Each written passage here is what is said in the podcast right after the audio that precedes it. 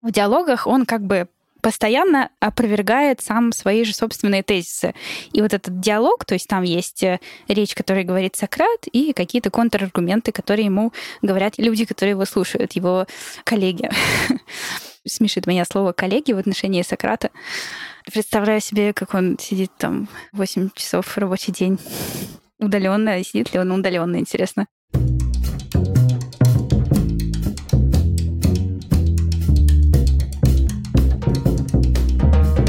Всем привет! Это подкаст «Хоба».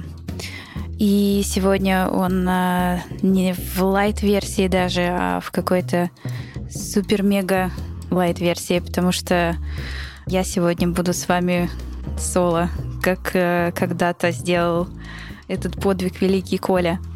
Мы очень пытались договориться и собраться, и почти у нас получилось, но в процессе отвалились все, а я осталась. Поэтому заранее прошу прощения у всех, кто сейчас будет слушать этот выпуск, потому что он будет очень сумбурным, и приношу официальные извинения нашему звукорежиссеру, потому что, наверное, придется поработать над ним. Ну, а если вы остаетесь, то я очень рада этому. И, пожалуйста, в конце, когда послушаете, напишите в чат вообще, как оно вам. Меня зовут Аня. Делала паузу, потому что обычно я делаю паузу, и кто-нибудь говорит: меня зовут Далер, меня зовут Ваня и так далее, но сегодня я одна.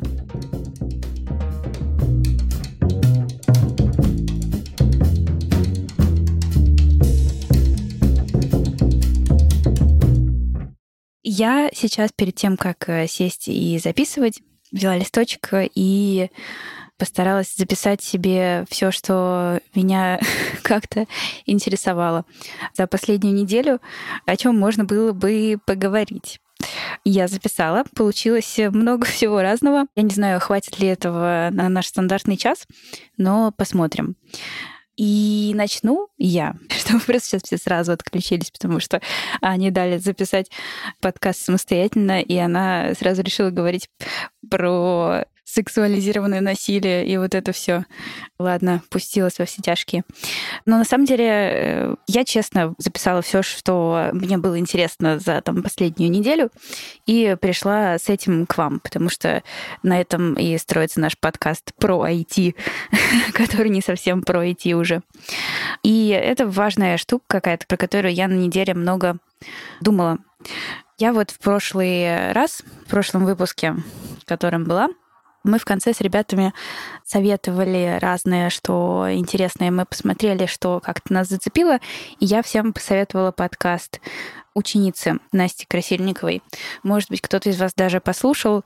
Если не послушали, то прям еще раз очень рекомендую, потому что это такая сложная, тяжелая штука. Это расследование журналистское о том, что происходило там в летних лагерях при университетах, при биофаке эм гэ у, в разных закрытых сообществах, что случается, когда происходит такой дисбаланс власти и излишнее дружелюбие со школьницами.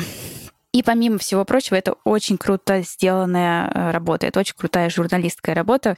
И этот подкаст можно слушать как сериал на одном дыхании, потому что это захватывает невероятно. И как это происходит в онлайн-среде? Одно обычно влечет за собой другое, как вот с Мету, например, да, когда-то получилось. И моя подруга Алла, Алла Гутникова, вы, может быть, ее знаете по Доксе. Она была одной из, и есть, в общем, редакторов, редакторок Докса. И после учениц она рассказала про случай, который произошел с ней, тоже случай с сексуализированным насилием. И рассказала, тегнула человека, с которым это произошло. Конечно же, там пошел какой-то скандал. Человек, который, кстати, оказался тоже э, моим знакомым, я с удивлением обнаружила, что я знаю его там по университету и вообще считала, что это классный чел. Он написал большой, холодный, грубый ответ с тем, что он подаст на всех в суд. В комментариях, конечно же, все начали говорить о том, кто прав, а кто виноват, и вставать на разные стороны и так далее. И я хотела здесь в связи с этим поговорить. Сейчас скажу о чем. У меня вот в какую мысль это все вылилось. В мысль про насилие и про то, насколько проще встать на сторону насилия. Я это обнаружила на последнем сеансе психотерапии, на котором я была, где мы разбирали там какие-то случаи. И я поняла, вдруг увидела, и мы обсудили это с моей психотерапевткой, что мне очень просто присоединиться к стороне, которая отвечает за насилие, причем ну, по отношению ко мне самой же. Мне очень сложно присоединиться к стороне, которая отвечает за доброту, заботу и понимание, и эмпатию, и добрые отношения ко мне же самой. Гораздо проще отнестись к себе с, с позиции насилия. И то, насколько просто это вот в рамках моей какой-то частной жизни и моих э, жизненных историй, насколько просто мне к самой себе отнестись к насилию, это как-то мне немножко открыло глаза и на то, почему люди, вот, например, вот в этом конкретном случае, где Алла рассказывает о очень тяжелом происшествии в ее жизни, почему людям так просто вставать на сторону человека, который насилие совершил, и откуда вообще происходит весь этот victim blaming и остальное. Потому что очень просто встать на сторону насилия из-за страха, в первую очередь. И эта история экстраполировалась для меня еще, конечно, на фон наш политический, который происходит. И я подумала о том, что если даже в отношении двух конкретных людей очень просто и многие встают на сторону насилия, то что уж говорить про какие-то большие общности. А вот такая история. Я прям сразу начала с нее. Обещаю, что дальше будет чуть-чуть попроще то, что я себе выписала. Но это то, о чем я думала, то, что меня волновало. И мне кажется, об этом нужно говорить.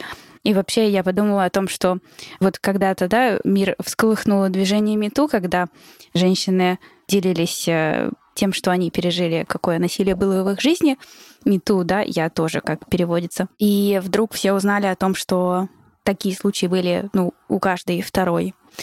Я подумала о том, что вот э, было бы здорово, если бы пошла какая-то вторая волна Мету, только со стороны людей, которые насилие совершали когда-то, потому что я вполне допускаю, что оно могло совершаться и по ошибкам, и по незнанию, и люди меняются, и так далее, чтобы пошла вот такая вторая волна, где люди бы признавали свои ошибки и были бы открыты к диалогу, а не выступали с таким холодным и неэмпатичным, таким закрытым ответом, с каким выступил человек, про которого писала Алла.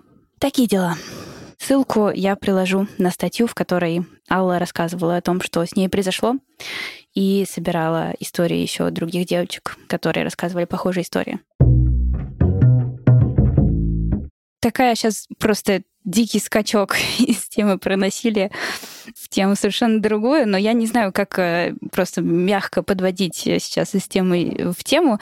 Как-то, когда мы общаемся вместе, то это получается немножко плавнее и получше. Я надеюсь, что вы там, кто еще со мной после этой первой части, кто еще слушает, что вы не потеряетесь в моих скачках. Вторая история, про которую я подумала сейчас, пока как-то собирала, о чем можно поговорить в подкасте, это курс Вани Замесина. Я, мне кажется, про него когда-то уже рассказывала в подкасте. Я ходила к нему учиться про Jobs to be Done методологию. Это методология, фреймворк для выявления потребностей у людей, с которыми работает продукт, фреймворк, на основе которого можно делать продуктовую стратегию. И э, Ваня Замесин — это человек, который сделал сервис Мета, которые занимаются не Facebook, которые занимаются подбором психотерапевтов, потом ушел оттуда И сейчас делает фокус календарь, кажется. Не знаю, не помню точно. Мне просто нравится за ним следить. Я знаю, что, вот, кстати, Лёва его не любит. Вот. Но мне интересно, что он там пишет, что читает. И, в общем, ходила я к нему на вот этот курс по Jobs to be Done. Он такой у нас евангелист был Каздева, потом отменил Каздев и на его место притащил Jobs to be Done. Интересно, что дальше будет. Вот. И еще у него есть такой мини-курс, который называется «Как жить, когда жопа?» или как-то так, или «Как жить с жопой». Не знаю, в общем, что-то про жопу там точно есть. Это вообще не продуктовая, не бизнесовая штука. Это серия занятий, в которых он рассказывает все то, что насобирал за время своей работы над собой. Он давно сам в психотерапии и чё только разного не пробовал, сам прошел через какие-то зависимости и стал, значит, лучшей версией себя, как говорится. И когда-то собрал такой тренинг, в котором рассказывает про все методологии, все то, что он сам пробовал. Он много чего читает разных книжек и любит собирать исследования, любит доказательные разные истории, поэтому это занятно. И вот весной, когда все произошло, он выложил в открытый доступ этот тренинг. Не то чтобы он был рассчитан на такую жопу, которая у нас случилась сейчас. Мне кажется, он был рассчитан на жопу немножко полегче, но все равно интересно. Кстати, вот э, те записи, которые он выкладывал в открытый доступ, э, буквально вот после того, как я их посмотрела, они закрылись в Notion. Но, кажется, моя подруга находила их еще на Ютубе. Так что я приложу ссылку, если найду. Советую глянуть. Это интересно. Там, по-моему, штук пять лекций разных. И расскажу вам сейчас одну маленькую часть, которую я для себя вынесла. Вообще, ну вот, к примеру, я когда на работе, например, готовлю каких-нибудь ребят там к выступлению. Если мы кого-нибудь отправляем выступать, у нас есть там несколько ребят, из которых мы прям делаем спикеров. Мне кажется, самая важная мысль, которую я когда-то для себя поняла, она о том, что из твоего выступления, если ты выступаешь где-то на конференции или если ты показываешь какую-то презентацию или ведешь там занятия, те, кто тебя слушают, вынесут одну мысль, и это будет супер, если они вынесут одну мысль. Даже если там у вас в презентации сто пятьдесят мыслей, вынесут, скорее всего, большинство, вынесет, скорее всего, какую-то одну. И очень важно перед выступлением понимать, что это за мысль, какую мысль вы бы хотели, чтобы ваша аудитория вынесла после выступления, чтобы ее как-то донести получше, покрасивее. Это Это я к чему? Это я к тому, что вот для меня какой-то самой яркой, что ли, мыслью после этих пяти занятий была такая простая история про страх. Ваня рассказывал о том, что есть, к примеру, чувство тревоги, есть чувство страха. Тревога обычно неопределенная, страх обычно конкретный. И для того, чтобы работать с тревогой, ее можно как-то конкретизировать. То есть, если я испытываю тревогу, я могу сесть и подумать, что именно меня тревожит, почему она меня тревожит, выписать все возможные варианты произошедшего и того, что может произойти, все записать на бумагу. В общем, перевести неопределенное в определенное, перевести тревогу в страх, чтобы понять, чего именно конкретно я боюсь.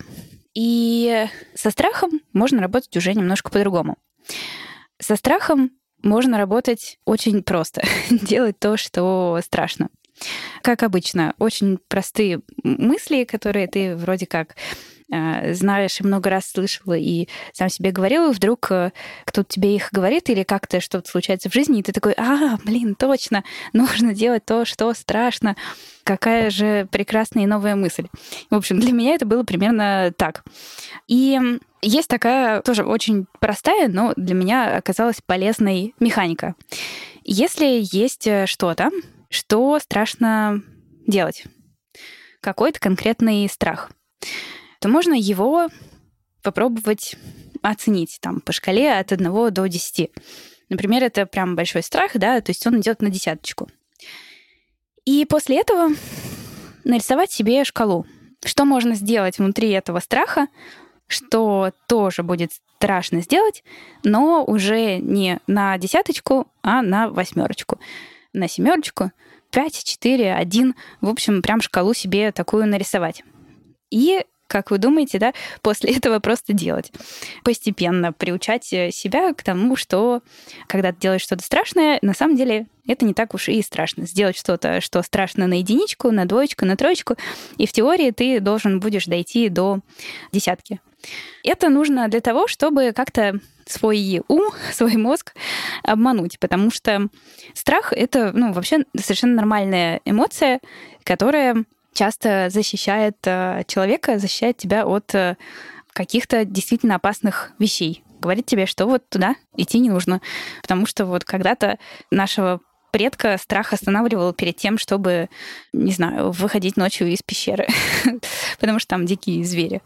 И это было супер решение не выходить ночью из пещеры, потому что, ну, блин, выйдешь, будет плохо тебе и твоей семье. Лучше посиди в пещере. Но, как и со многими эмоциями, которые нам достались вот оттуда, от пещерного человека, они немножко неадекватны в современной реальности. И мы можем испытывать вот этот страх смерти, да, я выйду из пещеры, и меня съест какое-то дикое животное, перед какими-то очень простыми вещами. Позвонить там врачу. Да, может быть, страшно позвонить врачу и записаться там, в поликлинику. Или прийти в спортзал в первый раз. Или выступить, да, перед новой аудиторией, выступить на конференции. И вот этот страх, он может быть абсолютно таким же страхом смерти. Хотя на самом деле никакой смерти, конечно, не будет из-за того, что вы выступите на конференции, или из-за того, что там я возьму телефон и вместо того, чтобы искать там бесконечно по интернету, как забронировать столик в кафе онлайн, через какой Инстаграм это можно сделать, просто взять и позвонить туда и забронировать. Вот. И если делать то, что страшно, то э, наша психика будет запоминать, что в общем, мы сделали то, что страшно, и не умерли, и все было окей, и получилось даже хорошо, и, в общем, ничего прям такого ужасного не произошло. И в следующий раз уже будет чуть-чуть поменьше бояться. Очень простая штука, но для меня стала практически открытием, и я завела себе в телефоне заметку, которую назвала «Акты смелости», и записываю туда какие-то вещи, которые я делаю, когда ловлю этот страх. Ну, то есть, когда я вдруг понимаю, что ага, я, кажется, вот сейчас что-то не делаю, потому что мне кажется страшно. То есть первый вообще здесь шаг важный — поймать этот страх и увидеть, что там я боюсь, потому что это бывает сложно, он может быть не таким интенсивным и достаточно быстрым, и я могу даже не отрефлексировать, что ой, это я вот сейчас не сделаю, потому что я забоялась, а не почему-то там еще не потому, что я себе как-то рационализировала это и объяснила другими причинами. Вот. И я записываю в эту заметку те ситуации, в которых я ловлю страх, и такая, так, это страх, ну-ка, вот челлендж. Сделаем то, что страшно. Получается для меня пока сейчас такая геймификация. То есть работает даже как игра. Я ловлю эти случаи, и у меня есть заметка, куда я их записываю. Мне это нравится, мне нравится их делать и записывать. Но понятно, что это какие-то вещи такие совсем небольшие. То есть это не там большой, сложный, тяжелый, давящий страх на десяточку. Это страхи, конечно, сильно меньше и бытовые. Но я в рамках тренировки, да, как будто бы я хожу в зал, спортивный зал страха. Прикольно, кстати, было бы. Приходишь такой вместо фитнеса в зал, где ты тренируешься бояться. То есть там, не знаю, секция с тренажерами, вместо них там какой-нибудь для тех, кто боится тех же выступлений, там, в общем, сидит большой зал, и все смеются над тобой. Какие-нибудь девушки и молодые люди, к которым нужно подходить и знакомиться. Собаки, пауки, что там, чего там еще люди боятся. Такой тренировочный зал для страха. Вот. Такая штука. Очень сложно говорить одной. Сейчас посмотрела на часы, я говорю всего, да, двадцать минут. А уже устала. Прыгаем в следующую тему, с которой мне было как-то интересно в последнее время. Это, это смерть. Может быть, вы, если были со мной, с нами в предыдущих выпусках, то я немножко уже про это говорила. Вообще, у меня есть одна жизнь моя, такая бизнесовая, маркетинговая, в Хабре и так далее, с моей работой. И, собственно, там, где мы и с ребятами все вместе были в какой-то момент, кроме Льва. И где начался наш подкаст, тогда еще Хабр подкаст, не Хоба. И есть у меня еще вторая часть жизни, в которой я пишу художественные тексты, преподаю литературное мастерство и занимаюсь литературой, в общем. И я сейчас работаю над большим текстом, ну, уже достаточно большое время работаю над большим текстом, над романом. И постоянно занимаюсь ресерчем. Такой есть даже отдельный термин — литературный ресерч. Если ты пишешь, если ты писатель или писательница, то это важная часть работы. Ресерчить материал под текст. И мой текст, он во многом строится вокруг темы смерти, и там много внутри каких-то художественных исследований, осмыслений темы смерти. Поэтому я вот последние какое-то уже долгое время, год, наверное, много про это читаю, смотрю. Ну, это такая тема, в общем, моих интересов, научно-художественных, назовем их так. И сейчас я рассказывала тоже когда-то, что я смотрю курс. У Йеля есть открытые курсы, несколько курсов. Там не то чтобы их очень много, но и не то чтобы очень мало. За разные года они записаны, которые можно посмотреть. Там, в общем, классные записи в хорошем качестве, классные крутые ельские преподы, которые залезают на стол в драных кедах и там практически курят за этими столами и шутят, и очень харизматично рассказывают про свои темы. Силлабусы, там вся литература прикладывается. Очень интересно. Если ссылку найду, то тоже приложу. И я там смотрю курс по Death Studies. Ну, курсы там, конечно, на английском, без перевода. И это вот первая часть, что я сейчас э, смотрю. У меня был перерыв, но сейчас как-то чуть-чуть подсобрала сил и продолжила его смотреть. В курсе сейчас э, как-то очень подробно разбирается Платон и его Фидон. Это диалоги Сократа, то есть разговоры Сократа со своими коллегами перед смертью, перед самой смертью. И, соответственно, разговоры все посвящены теме смерти, теме души и вопроса о том, а бессмертна ли душа. Платон вообще прикольные такие вещи, конечно, делал. То есть он много своих мыслей просто вкладывал в уста Сократа и как бы через него, через якобы его диалоги подавал своим читателям и своим э, слушателям. Диалоги — это очень интересная форма, потому что она такая какая-то базовая вообще для философии, кажется, и для понимания философии Платоном, потому что в диалогах он как бы постоянно опровергает сам свои же собственные тезисы. И вот этот диалог, то есть там есть речь, которой говорит Сократ, и какие-то контраргументы, которые ему говорят люди, которые его слушают, его коллеги.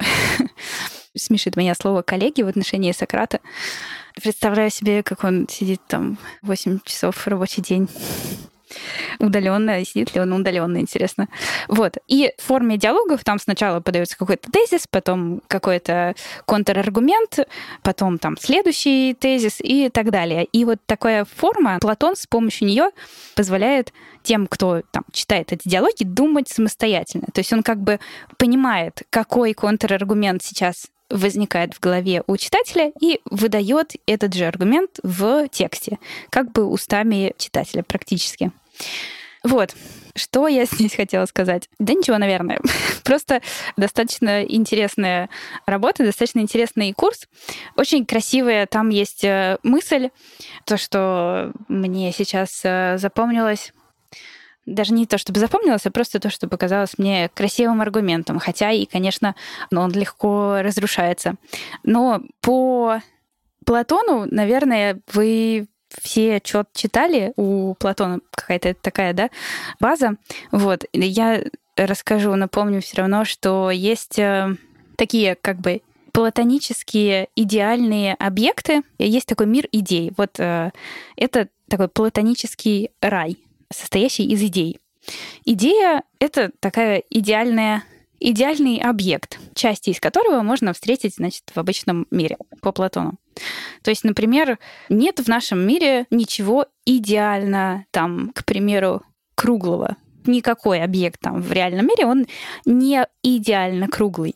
Но мы называем его круглым. Или вот это какой-то сложный пример. Проще вот, например, с какими-то абстрактными понятиями. Ничего в нашем мире не идеально красиво. То есть мы можем сказать красивый закат, красивая девушка, красивый мужчина, красивая собачка, да?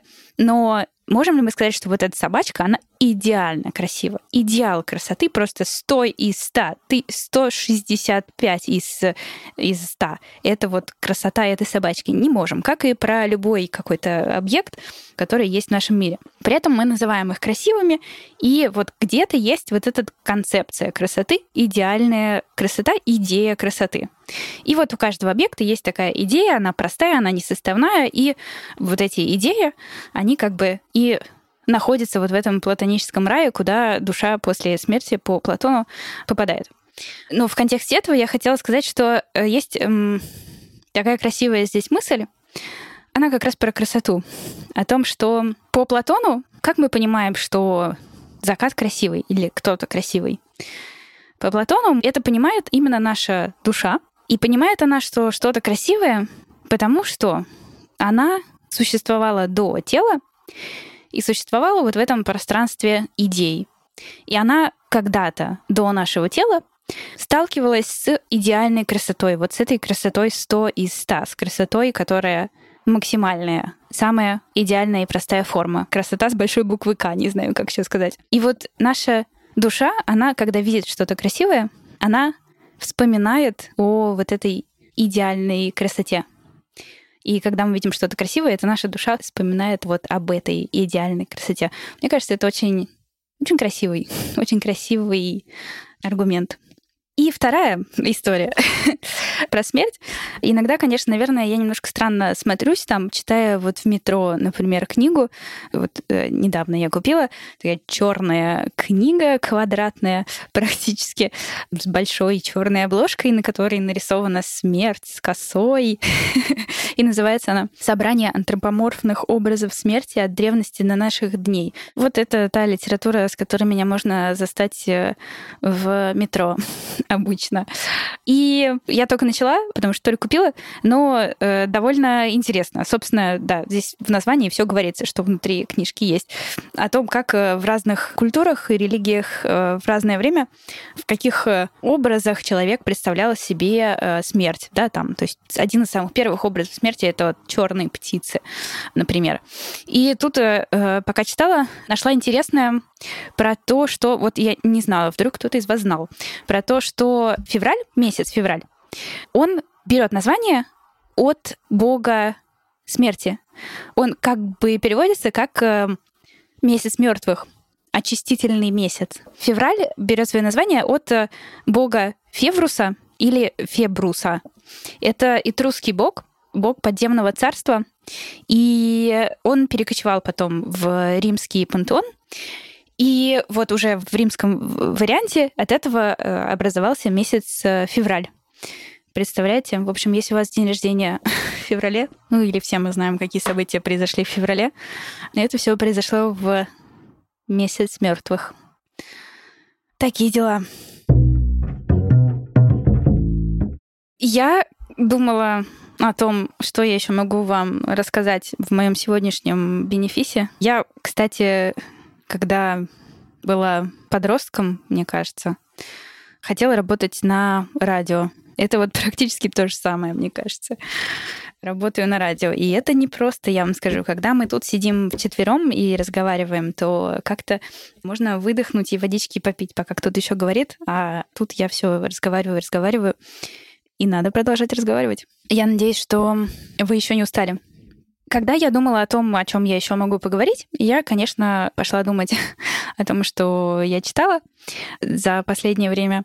Так что расскажу вам сейчас о том, что я читала. Чувствую в этом, знаете, какую-то свободу, что ли, потому что меня никто не может остановить, перебить, сказать: «Аня, Не знаю, давай, ты много очень говоришь. Просто могу говорить бесконечно. Это будет новый способ психотерапии. Вести какой-то соло-подкаст, можно даже его никуда не выкладывать, просто сидеть перед микрофоном и говорить. Попробуйте, попробуйте это сделать. А, можно просто голосовуху записывать в Телеграм. Кстати говоря, у нас в нашем Хоба-чате почти нет голосовых. Мне кажется, нужно записывать туда голосовые сообщения. Это будут подкасты внутри Хоба подкаста. Будет здорово. Но я знаю, что многих бесит голосовые сообщения. В общем, давайте расскажу вам о том, что я читала на неделе. И такая спрашиваю, давайте я вам расскажу, что я читала. Как будто вы, вы мне сейчас можете сказать, нет, Ань, давай не рассказывай. Не сможете, поэтому я расскажу. Я все время читаю несколько книг параллельно. Так уж получается. Обычно там несколько читаю, что-то электронное, что-то в бумаге, что-то слушаю. И, ну, в общем, как-то оно у меня под настроение, что ли, ложится. Иногда еще бывает, что читаю какие-то вещи параллельно, в которых мне хочется увидеть какие-то взаимосвязи между ними. И да, тогда так получается. Сейчас был у меня тоже какой-то период, когда я вообще почти ничего не могла читать, как и у многих, я думаю. А сейчас вот тоже чуть-чуть ожила буквально последнее время и начала снова читать. И очень этому рада. В общем, я сейчас читаю Томаса Вулфа. Такой роман, это первый его роман, называется «Взгляни на дом свой, ангел». Томас Вулф — это такой... чел, он из потерянного поколения. Потерянное поколение — это такие ребята, термин для ребят, которые были между войнами, между Первой и Второй мировой войной. Хемингуэй, всем известный, Ремарк, Селин, Фицджеральд, в общем, вот эти все друзья. И Томас Вулф тоже туда же относится. Это вот те ребята, которые стали взрослыми и совершеннолетними после Первой мировой войны, и иногда даже во время. И, в общем, оказались между двумя большими потрясениями и потерялись между ними. Термин, кстати, ввела Гертруда Стайн, которая собирала их у себя в салоне. И там есть какая-то даже, по-моему, смешная история про то, как он появился, что это вообще это было зафиксировано Хемингуэем, насколько я помню, я надеюсь, что я не ошибаюсь. Что-то там было с машиной, что кто-то чинил машину Гертруды Стайн и то ли отказался ее чинить, то ли что-то плохо в ней сделал. И вышел руководитель, начальник этой мастерской автомобильной, и сказал, что вот потерянное поколение. Гертруда Стайн повторила, что ах, потерянное поколение вы. И как-то это все прижилось и стало вот таким термином для всех этих писателей. Это его первый роман, он такой, ну, я не знаю даже, я вообще мало читаю именно каких-то текстов классических, около классических, ну, в общем, не современных текстов в последнее время. Я прям заметила за собой, что мне стало... сложно последние несколько лет читать несовременные тексты, но иногда все-таки я до чего-то дохожу. И такой, на самом деле, это что-то вроде чуть более реалистичного Диккенса, что ли, такой роман взросления о том, как люди делают все, чтобы избегать свою жизнь. Интересно, кстати, что почти у всех в этом потерянном поколении. Сейчас у нас, понимаете, да, литературная часть ай ти-подкаста пошла. Потому что я сегодня одна веду подкаст, поэтому мы рано или поздно скатимся в какую-нибудь из занятий в тех мастерских, которые я веду. Хотела бы вас позвать, но сейчас пауза, и там только зимой будет одно занятие в рамках мастерской, там большой, чужой. Вот, но если что-то будет, то я позову. Я ушла куда-то мысли. А, я хотела сказать, что все ребята из потерянного поколения, у них у всех есть какой-то свой конкретный алкоголь, такой фирменный. И это забавно. Это что-то о чем-то говорит, да, что все они пили как не в себя. Типа кальвадоса, например, у Ремарка. У Ахматовой э, была такая поговорка. Сейчас я подумала про алкоголь, все, и мысли ускакали в другое какое-то место. У Ахматовой был тест, которым она делила всех людей в мире на две группы. Сейчас вот вы можете сказать, подумайте, в какую группу вы относитесь. Значит, первая группа — это чай, собака, Пастернак. А вторая группа — это кофе, кошка, Мандельштам. Ну, то есть она считала, что все либо любят чай, собак и Пастернак, ну, то есть все, кто любит Пастернака, все, скорее всего, будут любить собак и пить чай. И это такие надежные, но скучные люди. А все, значит, кто любит Мандельштама, все пьют кофе и обожают кошек. Вот вам вопрос, куда вы относитесь больше. Еще я читаю сейчас книжку про смерть, про которую я вам уже рассказала. Я схватила ее в Филанстере, прекрасном любимом книжном магазине в Москве. И думаю, посоветовать вам ее или нет. Не знаю, насколько специфичны у вас книжные ваши интересы. Кстати говоря, напишите, расскажите, что вы сейчас читаете. Мне всегда это интересно. Не помню, спрашивали ли мы когда-нибудь это уже. Возможно. Но спрашиваю еще раз, потому что у нас есть чат, в котором можно это все рассказать. Если вы еще не в чате, то приходите. Но кажется, он у нас сейчас закрыт. Мы его закрыли для всех новичков. Но если вы хотите, напишите нам в Telegram-бот. У нас есть Telegram-бот. Напишите туда «Хочу» в чат. И мы вас туда добавим. В чате прикольно. Я еще читаю такой роман «Женщина», называется, Анни Эрно. Это французская писательница. Она взяла Нобелевскую премию вот сейчас, вот буквально, когда она там была, совсем недавно, пару недель назад, кажется, вручили Нобелевскую премию по литературе, или уже месяц прошел. Вообще такая достаточно большая победа для литературы, для современной, то, что Нобелевку дали Анне Эрно, потому что она пишет автофикшн, но сама она говорит, что это скорее автобиографическая проза, что достаточно близко. Автофикшн — это такой жанр современный, хотя, ну, на самом деле он там с семидесятых годов активно уже живет, жанр, в котором смешиваются вымысел и реальность. То есть это, с одной стороны, автобиография, и книги подаются как автобиографические, а с другой стороны они автофикциональные, то есть в них есть фикция, и автофикшн — это такая игра автора и его читателя. У автофикшна довольно смешная есть история появления. Не знаю, насколько вам это интересно в подкасте пройти. Мне кажется, я слишком много за этот выпуск говорю эту фразу, насколько вам это интересно. Но когда говоришь один, то этот вопрос возникает. Но у вас нет голоса, поэтому я расскажу. Довольно смешная история есть с тем, как этот жанр появился. Точнее, как он стал научно значимым.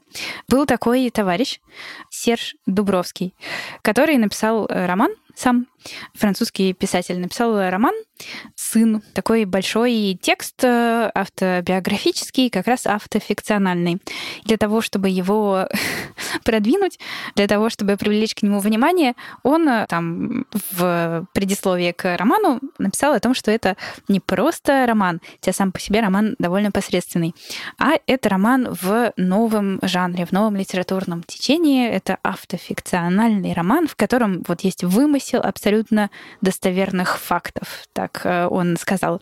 И потом начал активно полемизировать с современными литературоведческими звездами, активно предлагать им в противовес свою вот эту новую теорию про автофикшн. И, в общем, создал какую-то научную шумиху вокруг жанра, что привлекло внимание и к его роману. И, в общем, все у него получилось. Вполне себе такой французский способ продвижения книги. Но жанр на самом деле интересный, и в нем есть очень много крутых примеров. И, собственно, к Нобелевке, так к чему я это заговорила, о том, что большое достижение Нобелевской премии по литературе в этом году, потому что такая официальная самая большая премия мира по литературе, которая канонизирует книги, канонизирует литературу, да, то есть авторы, получившие Нобелевскую премию, как бы автоматически попадают в литературный канон. Она признала автофикшн, и это здорово. Хотя, ну, есть и обратные какие-то точки зрения. Есть, в общем, и те, кто считает, что это достаточно был безопасный выбор. Но я считаю, что это большая победа, и очень рада, конечно, за Анни Эрно и за издательство, которое у нас издает ее, «Ноукидинг». Это здорово. Ребят, поздравляю. Интересно, что будет дальше с Нобелевкой. Вообще за Нобелевкой интересно наблюдать, потому что она проходит разные этапы в своей жизни. И кажется, что вот сейчас должен у нее начаться какой-то новый этап. Вообще, Нобелевская премия, ну, она достаточно интересно устроена. Это самая закрытая премия по литературе в мире. Как вообще попадают туда, попадают в списки претендентов? Сначала собирают заявки. Нобелевский комитет собирает заявки. Они отправляют письма по разным институциям, по там, разным странам, по всем странам. Причем это такое отправляют письмо, бумажное письмо, да, которое, если ты открыл, то считается, что ты подписал эн ди эй, тебе ни за что никому нельзя рассказывать о том, что тебе пришло это письмо и что ты там, в общем, с ним будешь дальше делать.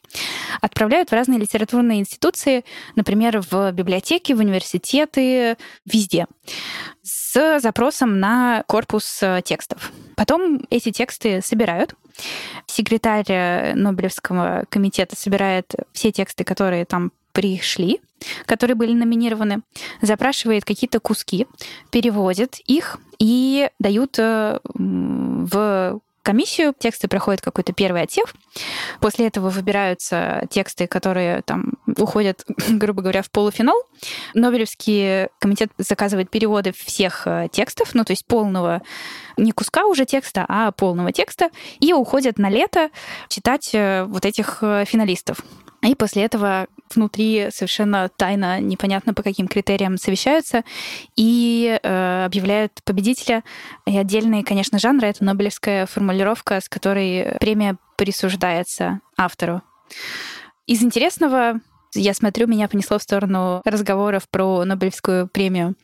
Вообще, изначально тоже с Нобелевской премией именно по литературе тоже есть забавная история с тем, что не совсем было понятно, за что ее вручать. Ну, то есть вот я сейчас сказала, да, о том, что критерии не совсем понятны. Ну, на что вообще смотреть, когда, когда комитет выбирает роман, который возьмет главную литературную премию мира? Какие могут быть у этого критерии? И вот в завещании Нобеля было написано, что Нобелевская премия по литературе должна вручаться за идеалистическую литературу, за идеалистические тексты, за тексты, которые идеализируют. И первая премия, там, ну, голову все поломали, что же это, что же это может значить такое, за что вручать литературную премию. И вот этот идеализм, его в итоге считали, и изначально вот Нобелевская премия по литературе давалась как символ того, что войны в этом мире быть не может. Достаточно интересно сейчас на это все смотреть. Как, например, и Олимпиада, да, тоже символизировала то, что пока идет Олимпиада, войны быть не может. И вот это идеализирование, оно было о том, что после франко-прусской войны, когда начали вручать Нобелевскую премию, мир как бы встал перед фактом, что это ужас, и такого больше нельзя допускать. Но, как мы видим, все случилось еще и еще и еще. И после, там, например, Второй мировой Нобелевскую премию пришлось сильно переосмыслять, потому что непонятно было, имеет ли смысл вообще ее в таком ключе продолжать давать после того, как все вот такой ужас происходит и происходит. И Нобелевская премия, она проходила разные этапы. И вот после вот этого идеализирования э, был, например, этап, ну вот один из последних, это этап такой diversity, когда премию начали давать за романы не обязательно в какой-то классической форме, не обязательно в там, одном жанре. Например, в семнадцатом году Нобелевку получила Сигура. И это было очень круто, потому что впервые Нобелевку получил автор, который пишет жанровую литературу, который работает, например, с фэнтези. И это довольно интересно, что такую большую литературную премию канонизирующую может получить фэнтези, который считался, ну, не самым интеллектуальным литературным жанром. Но можно отдать честь и Сигура и сказать, что он, конечно, пишет нечистое фэнтези, как и многие большие авторы, которые работает с фэнтези. Это всегда кросс-жанр, и это всегда большое исследование, и какие-то большие вопросы он поднимает. В общем, интересно, что у нас пойдет дальше с Нобелевкой, и кто будет дальше после Ани Эрно, которая была в этом году. В Нобелевку я ушла, рассказывая о том, что я читаю в последнее время. Последняя еще книгу, которую я сейчас читаю параллельно, это «Дневники Вирджинии Вульф». Их я читаю уже достаточно давно, и потихонечку, и медленно. Мне просто нравится, что они идут фоном у меня всему, что происходит. Очень крутые дневники. Он так и называется «Дневник писательницы». И явно видно, что Вирджиния Вулф писала их, именно писала. То есть это не дневник-дневник в каком-то обычном понимании, а это такой литературный дневник. Это дневник, в котором она рефлексирует по поводу того, как она пишет, что она пишет, почему она пишет. И это интересно для тех, кто пишет, потому что там очень интересные процессы э, описаны у Вулф. И сам по себе, конечно, это просто хороший, звучный очень текст. Ну что, друзья, я буду закругляться. Так как когда-то это был подкаст про ай ти, я скажу вам напоследок о том, что мы на Хабре открыли технотекст. Это конкурс технических статей. Мы его устраиваем раз в год и собираем просто best of the best, лучшее из лучшего, что есть на Хабре. Если вдруг вы пишете, то подавайтесь скорее. Там много разных номинаций. Есть хардкорные какие-то технические, есть менее хардкорные, есть там что-то про карьеру у нас, карьеру в ай ти. Мы готовим мега-мерч, как обычно. У нас очень просто конфетка, красивый сайт технотекста. Я буду рада видеть там ваши статьи. Если вы не пишете, то еще есть время написать, потому что мы будем принимать заявки еще пару месяцев. А если вы не собираетесь писать, то просто дождитесь, пока мы объявим финалистов, потому что это, ну, будет самый топчик за год того, что было на Хабре. Ну вот, хотя бы какую-то тематическую новость я вставила в конец. Уф, спасибо. Я надеюсь, что это было не слишком сумбурно, и что вам было интересно. И что там мы говорим? Оставьте, пожалуйста, нам какой-нибудь отзыв. Мы — это Николай Второй, видимо, я. Нет, ну это, конечно, все мы и те, кого сейчас тоже нету тут сейчас со мной на зум-звонке. Напишите нам что-нибудь в Кастбоксе или там в Apple подкастах, где-нибудь, где вы нас слушаете. Напишите, что вы думаете. Можно плохое тоже писать. Мы обсудим в чатике, перемолим вам косточки в чатике нашем организаторском. А если хорошее, то это вообще приятно. Там столько сердечек обычно накидывается в этом же чате. Вы себе не представляете. Приходите в наш чат в Телеграме, пишите нам в бота, если хотите, в чат. Что еще? А, у нас есть Patreon, у нас есть Бусти, где можно нас поддержать в такое время и что-нибудь нам подписаться на нас. Там э, тем, кто на нас подписывается, мы э, для них выкладываем выпуск э, чуть-чуть пораньше, выкладываем в пятницу, если не забываем. Все время думаем о том, чтобы еще такого придумать, но не надумываем. Обычно в конце Адель зачитывает э, тех, кто нас поддерживает на Патреоне и на Бусти, но у меня нет этого списка, поэтому я не буду зачитывать. Ну и кто я не смогу зачитать так круто, как это делает Адель, подбит. Поэтому просто скажу спасибо тем, кто нас поддерживает. Это правда очень-очень ценно, потому что это нас мотивирует записывать вот такие вот странные выпуски с рандомными темами, как сегодня. И напишите мне в чат, пожалуйста, напишите в чат о том, что вы вообще думаете про такой формат. Как вам? Спасибо. Хорошего вам дня, вечера, утра, где бы вы ни были. И всем пока!